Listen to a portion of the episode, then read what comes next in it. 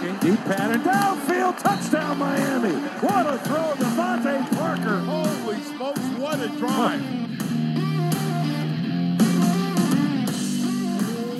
What is up, Dolph fans, and welcome to the Drive Time Podcast, part of the Miami Dolphins official podcast network covering your team, your Miami Dolphins. How's it going, everybody? It is early week. I am your host, Travis Wingfield, and on today's show, we're going to get into Coach Flores' press conference, his media availability from the end of last week. We'll talk about his comments on Tua Tagovailoa, the third pick in the draft, some coaching staff reshuffling, and a whole lot more. Plus, we'll get you updates on the latest pro days and get you ready for free agency kicking off this week here on the Drive Time podcast. All of that and more on this on this final episode of the 2020 league year edition of the Drive Time podcast. That's another Miami Dolphins.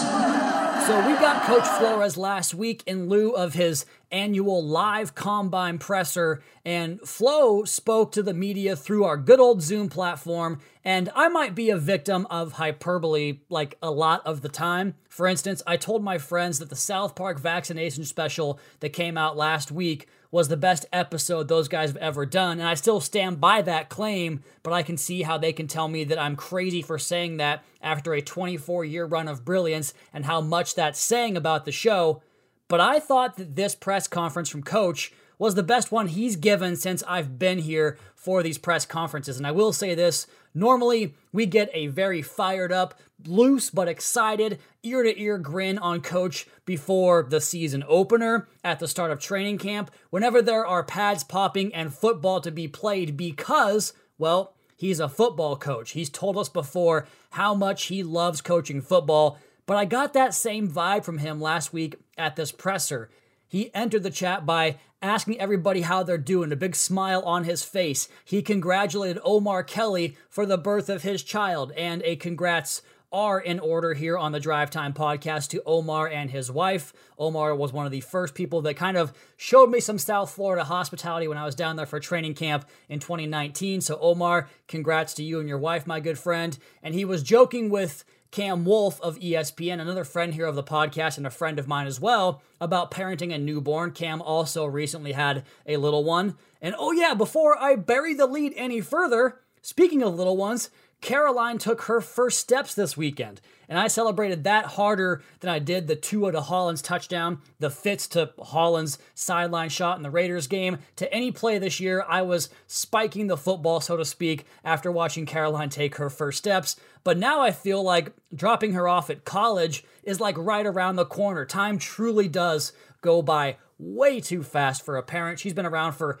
10 months, and I feel like the time has already flown by. But back on track here, it was just great to be back in one of these. And as brief as they are, it's great to get tangible football news and not just the old, according to sources type of headlines, rumors that we see from January through the start of the league new year, the new league year, especially without the scouting combine. And we were fortunate to get the Senior Bowl this year with coach, but that was 6 weeks ago. So the football kind of feels like it's picking back up a little bit here, and just as I'm sure you are as well, I am here for it.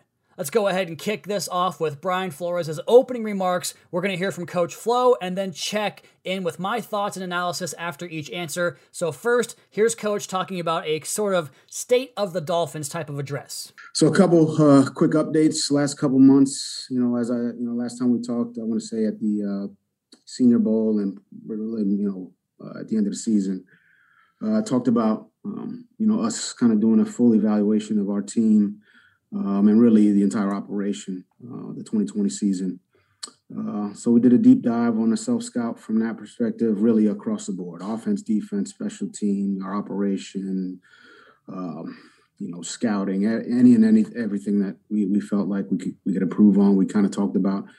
Um, look, our, our goal is to to improve at every position, um, coaches, players, strength and conditioning, you know, nutrition training. So we kind of uh, that's kind of been what we've done the last couple months.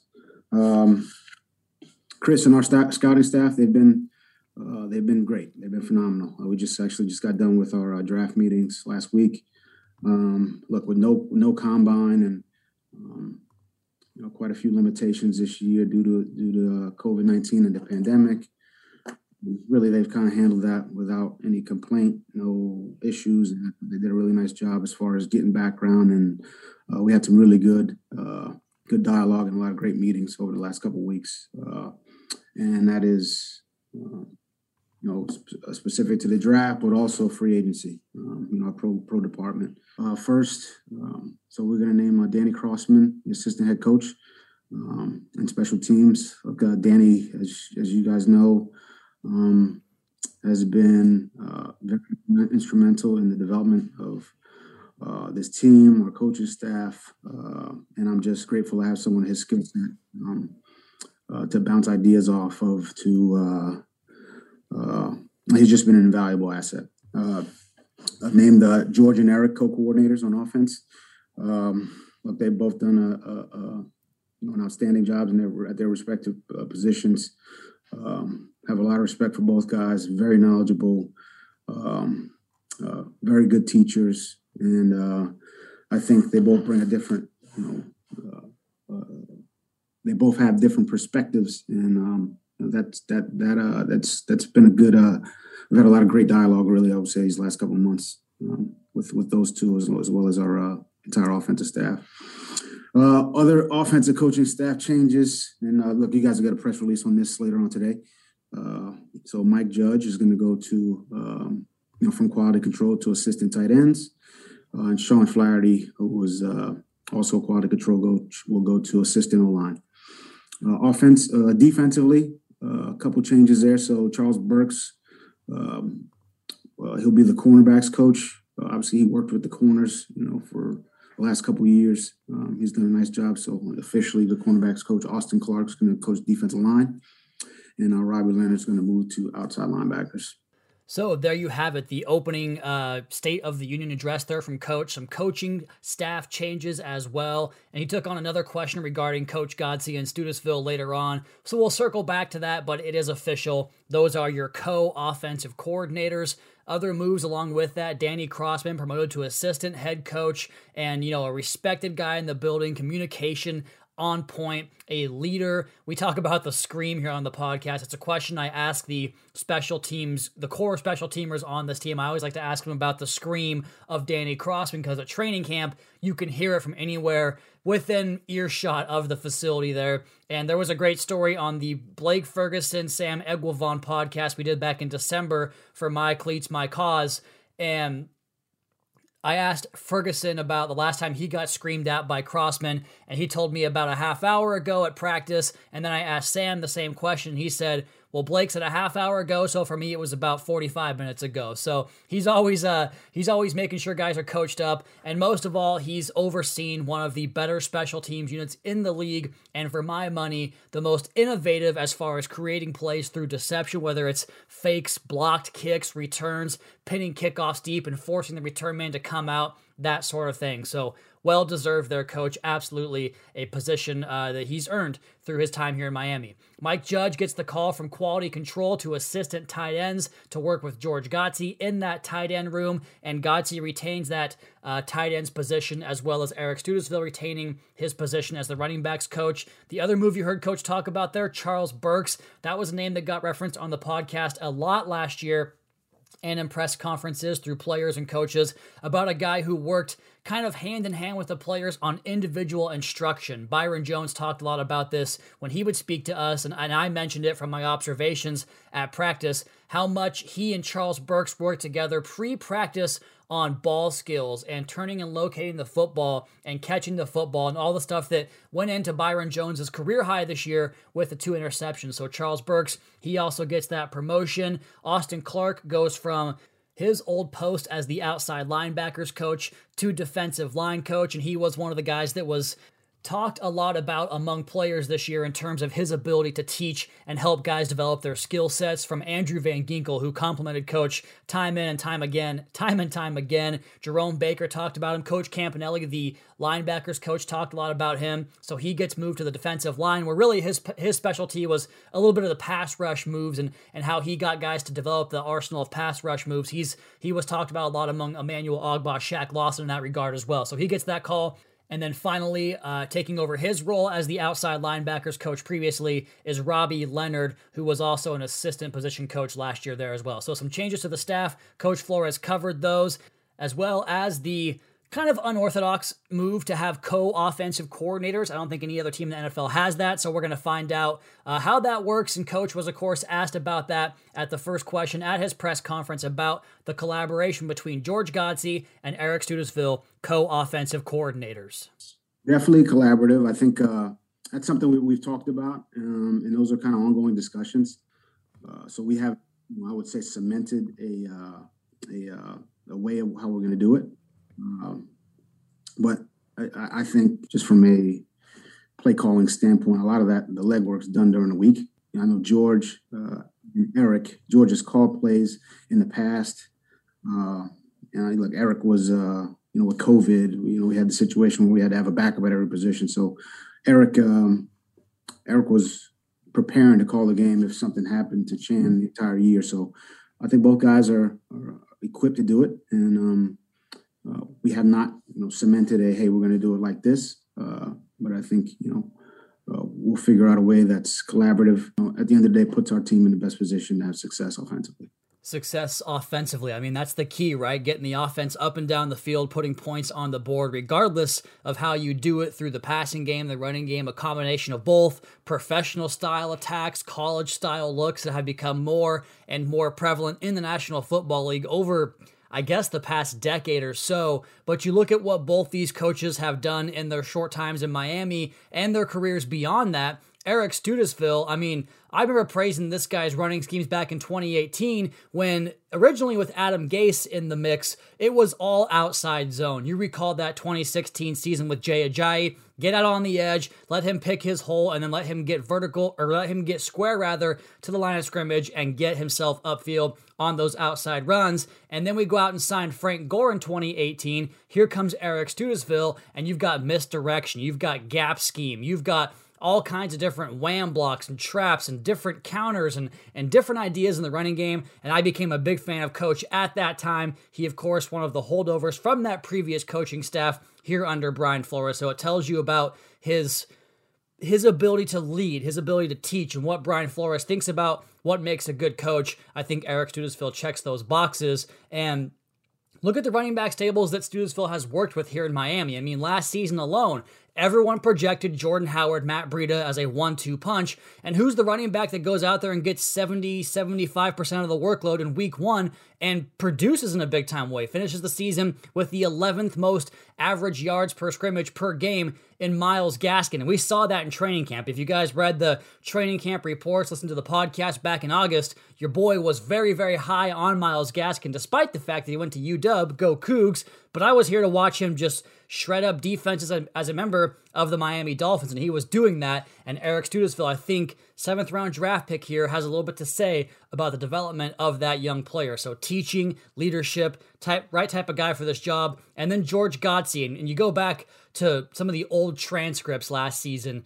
He was always a great interview last year, and I can only imagine that if he can explain football to us media adults the way he did, then he can definitely do that to professional football players. I asked him a question last year about going empty, which is where you have no running backs in the backfield. You've got your five offensive linemen, you've got your quarterback, and your five available options, your five eligible options in the passing attack are all flexed out.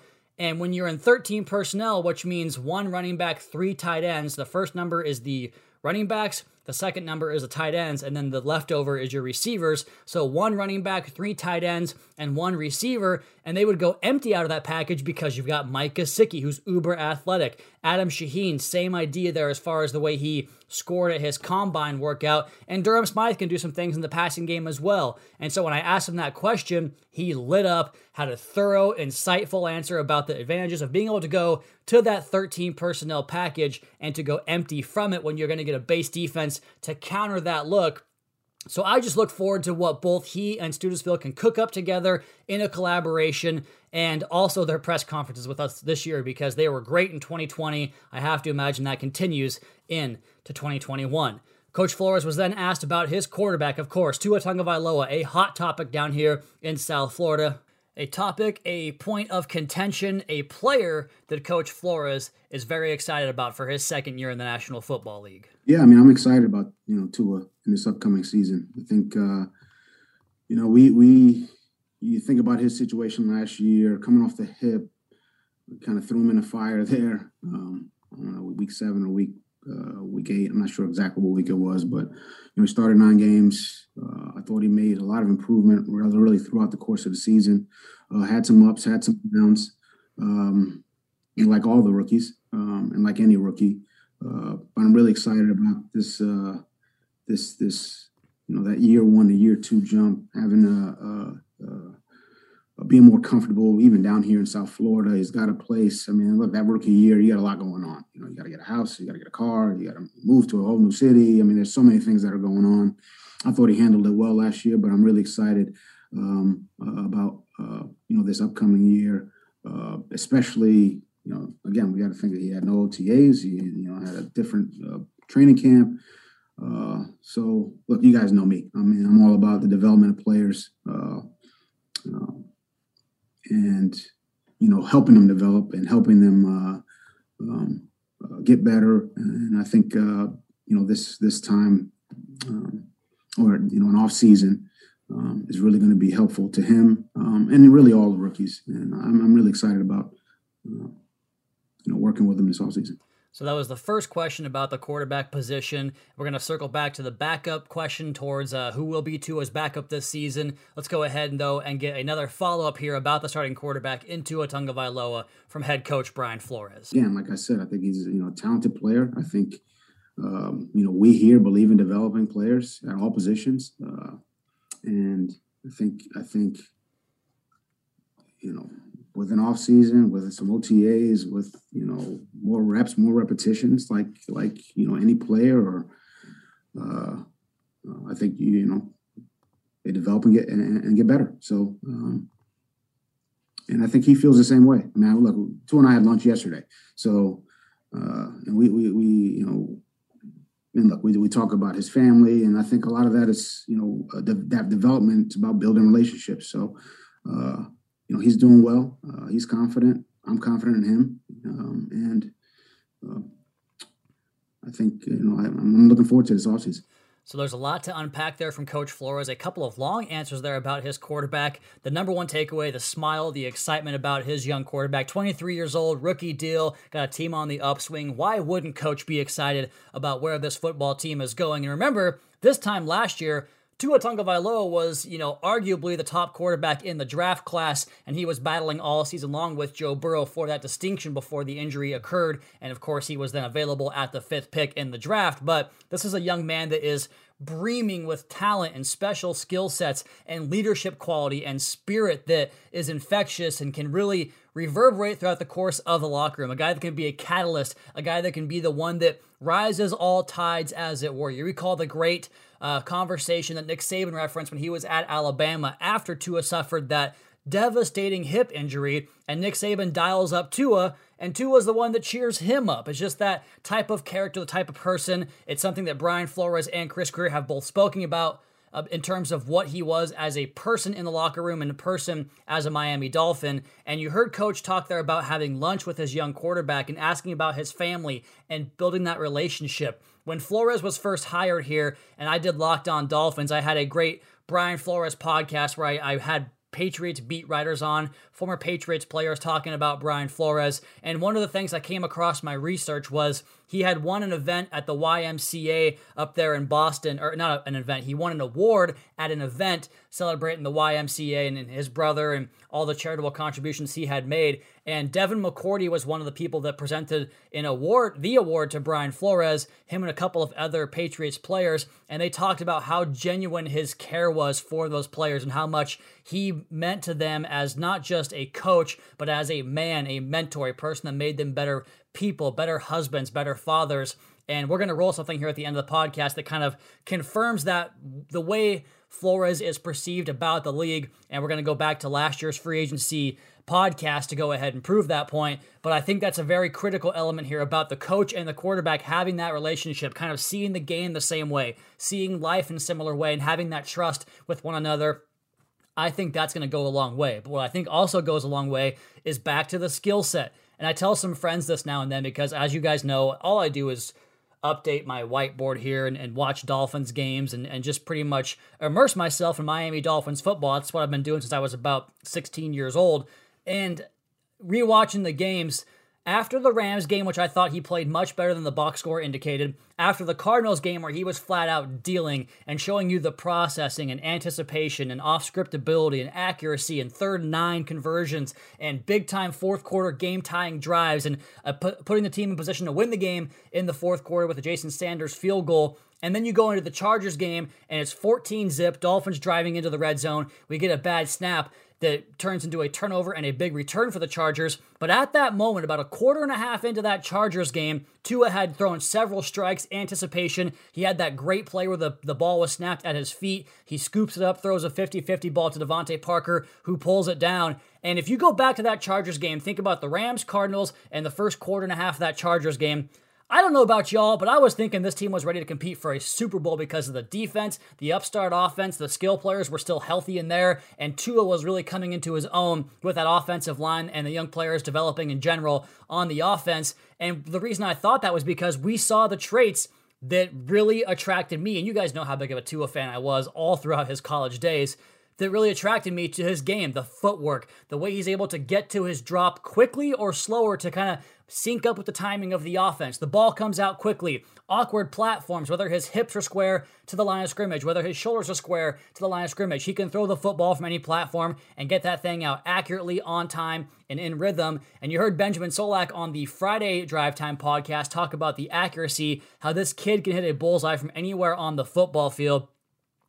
I just don't know where the, traits got lost along the way. Like this kid can still flat out play. There was, of course, a little bit of a valley there, a little bit of a lull in the middle of the season for him, the end of the season for the Dolphins. And coach talked about that, the peaks and valleys of a rookie season. He also talked about the difficulties of getting used to life in the NFL in your rookie season. Now think about yourself at age 22. What were you doing? I mean, I think I worked at Subway at age 22 and was trying to get through junior college at the time. Like it wasn't really, you know, that far along in my life. And so to move to a new area at that age, I've told the story before about bumping into Raekwon Davis in the hallways at the facility at Davie and how he was lost and I was lost and we tried to get out of the building together because it's a freaking maze up there.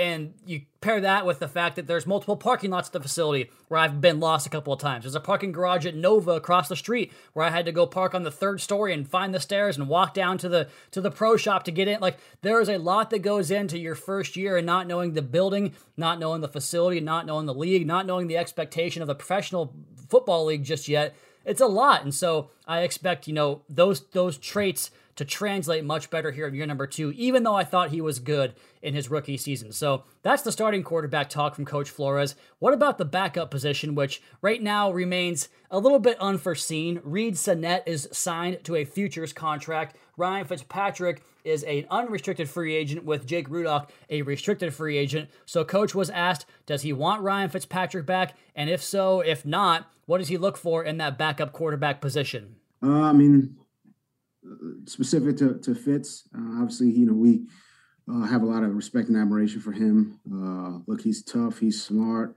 he's competitive, he loves to play. He's got really embodies all the characteristics you know we're looking for here. Um, uh, honestly, we'd love to have him back, but you know, I think this is a very unique year um, from a cap standpoint. Um, obviously, we just had the cap the number set yesterday. So uh, those conversations are fluid, and um, but yeah, we're looking for somebody with those characteristics in in, in the backup quarter, quarterback position. Um, someone who is smart, someone who you know we feel like um, you know. Hopefully this doesn't happen, but if you know he had to go in, we could we could still win the ball game. Um, and uh, but there's there's a, a, few guys out there that you know we've uh, we've taken a look at them all, and um, you know we're still kind of putting that plan in place. Honestly, with the just kind of setting the, the number yesterday, and uh, you know those meetings are kind of ongoing, and you know couple that with uh, you know a number of releases that are happening on really on a day to day basis. So we're, we're almost re ranking on a daily basis. So. Um, I wish I had more for you there, Hal. Uh, but you know, those characteristics are what we're looking for: tough, smart, uh, competitive, um, obviously accurate, and all the things from a talent standpoint that you need at the quarterback position, uh, decision making, and you know, command of the offense. So there you go, backup quarterback position, veteran, younger player, developmental rookie. Which direction will they go? It's one of the more intriguing uh, you know, storylines of this entire offseason because having that backup quarterback then come off the bench and, and, win a game in a pinch, like Coach mentioned, if you are in the unfortunate situation where that does have to happen, that's a very valuable thing to have in this league, as we saw, for instance, in the game at the Jets last year. Tua bangs up his thumb in practice. We have to go to Fitzpatrick, and that game is won rather comfortably because of quality quarterback play back there to help the offense get along there. So there's Coach talking about the backup quarterback position. And up next, how about the players that are going to catch footballs from Tua and possibly a backup quarterback at some point in the future? The skill players. How aggressive does Coach Flores want to be rounding out the offense with skill with uh with free agents and draft picks on that offensive side of the football? Here's Coach regarding adding talent and playmakers to the offensive side of the football. Yeah, I think you you always want you know the most talent you can get, the most uh, playmakers, offensively, defensively, in the kicking game. Uh, but you know, at the end of the day, you want, uh, we want, you know, you don't need 11 stars. Uh, you need 11 guys, 11 teammates who work together and uh, with one one goal in mind. Um, and uh, you know that's really what we're looking for.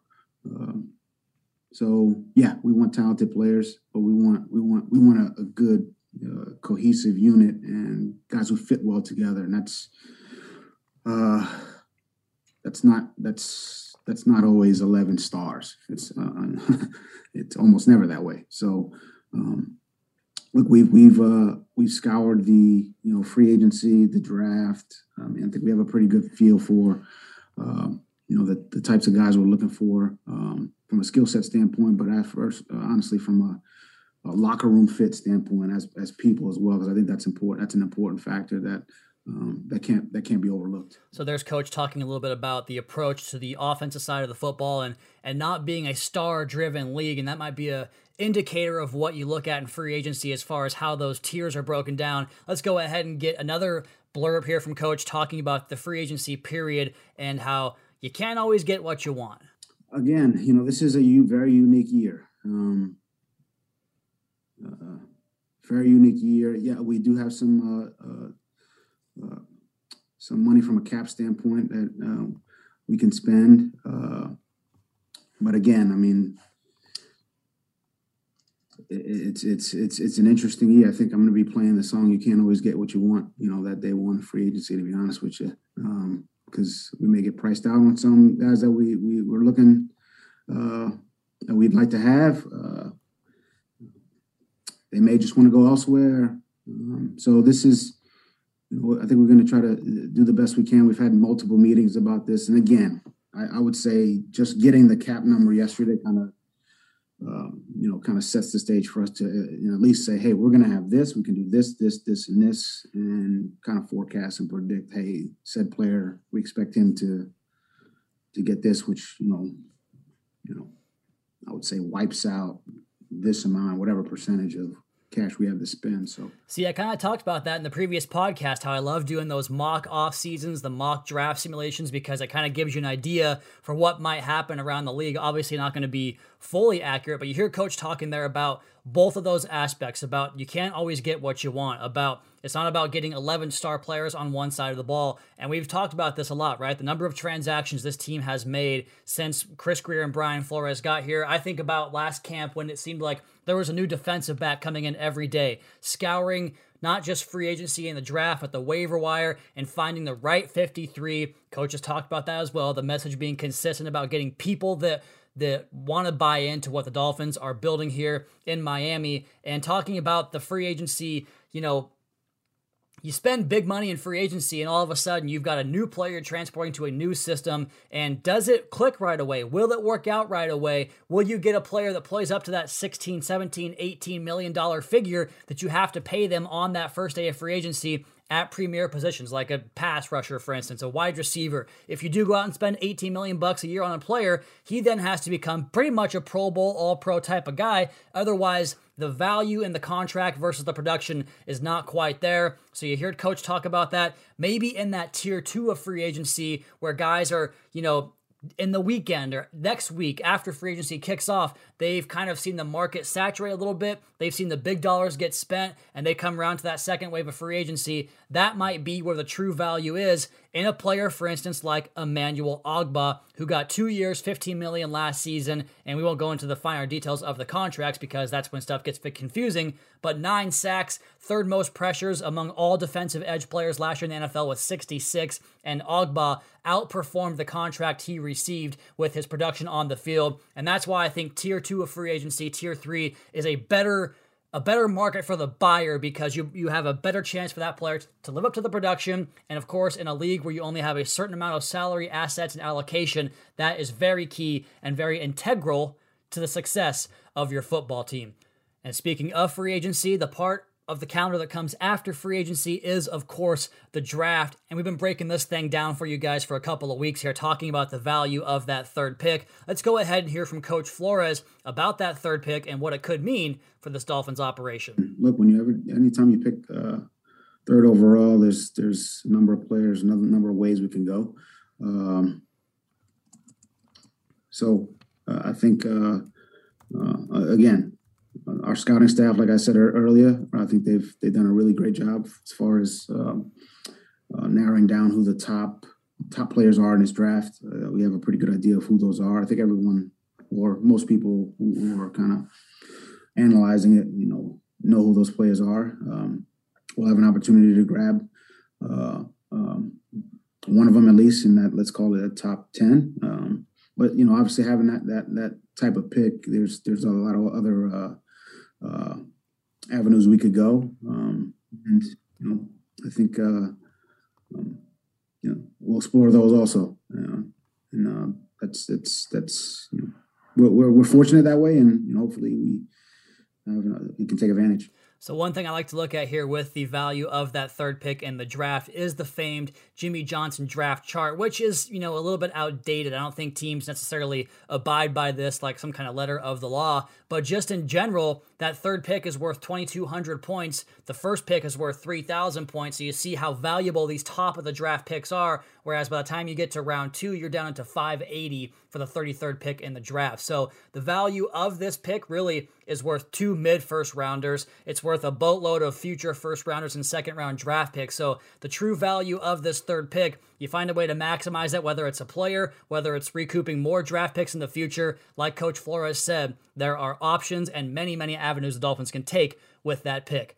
All right, let's go ahead and wrap up the press conference right there. A couple of uh, pro days I wanted to talk about here on the podcast, just real quick in passing, was the 40 yard dash time of Travis Etienne out of Clemson, one of the more electric running backs in the draft this year. You might recall a video with he and Isaiah Simmons a couple years ago, the first round pick last year, the linebacker from Clemson, racing in a 40 yard dash and coming in neck and neck in that race. Etienne blazed a 4 4 5 40 yard dash at his pro day. And then Joseph Ossai of Texas, one of the better edge prospects in this class, a stand up linebacker who can come down off the edge and, and play a pass rushing role, can cover, can defend the run. He can also play off ball linebacker. He's six foot two and 250 pounds, a real nice build prototype for this defense. He had a 41 and a half inch vertical, which tells you about his explosiveness and the, the lower body strength and the explosiveness he has that way. So, a couple of really cool notes there from the pro days. I want to finish up this podcast with some sound bites from the podcast last year around this time when we interviewed each of the Dolphins free agents. I want to play some of the best clips from those free agent uh, podcast interviews here and why these players decided to sign with the Dolphins last year. And we start with the big get from last year's free agency class in Byron Jones. To be honest, man, what I really like about this Dolphins team is it's, it's young, and um, and for me, this will be a new challenge in terms of not just leading by example, but leading with my voice and speaking up and talking to guys and making sure I'm changing the culture in that in that young locker room. Um, so that, that gives me an opportunity to do that, and that that to me was a really exciting challenge. Um, I believe in what Coach Flo was doing. I spoke to a bunch of coaches about him, and everyone had nothing but good things to say about him. So I know he's building something special, and I want to be a part of it. Also fired up to come to Miami last season was center Ted Karras. Here he is talking about his decision to sign with the Dolphins last March. Well, you know, I, I had the you know opportunity to play three seasons with him here in New England, and I thought you know he just has a tough attitude, loves the game, um, you know, wants to win and prepares to win, and I think those are all qualities that that we share, and uh, you know, I'm I'm very grateful for the opportunity and really excited to get down and, and get to work.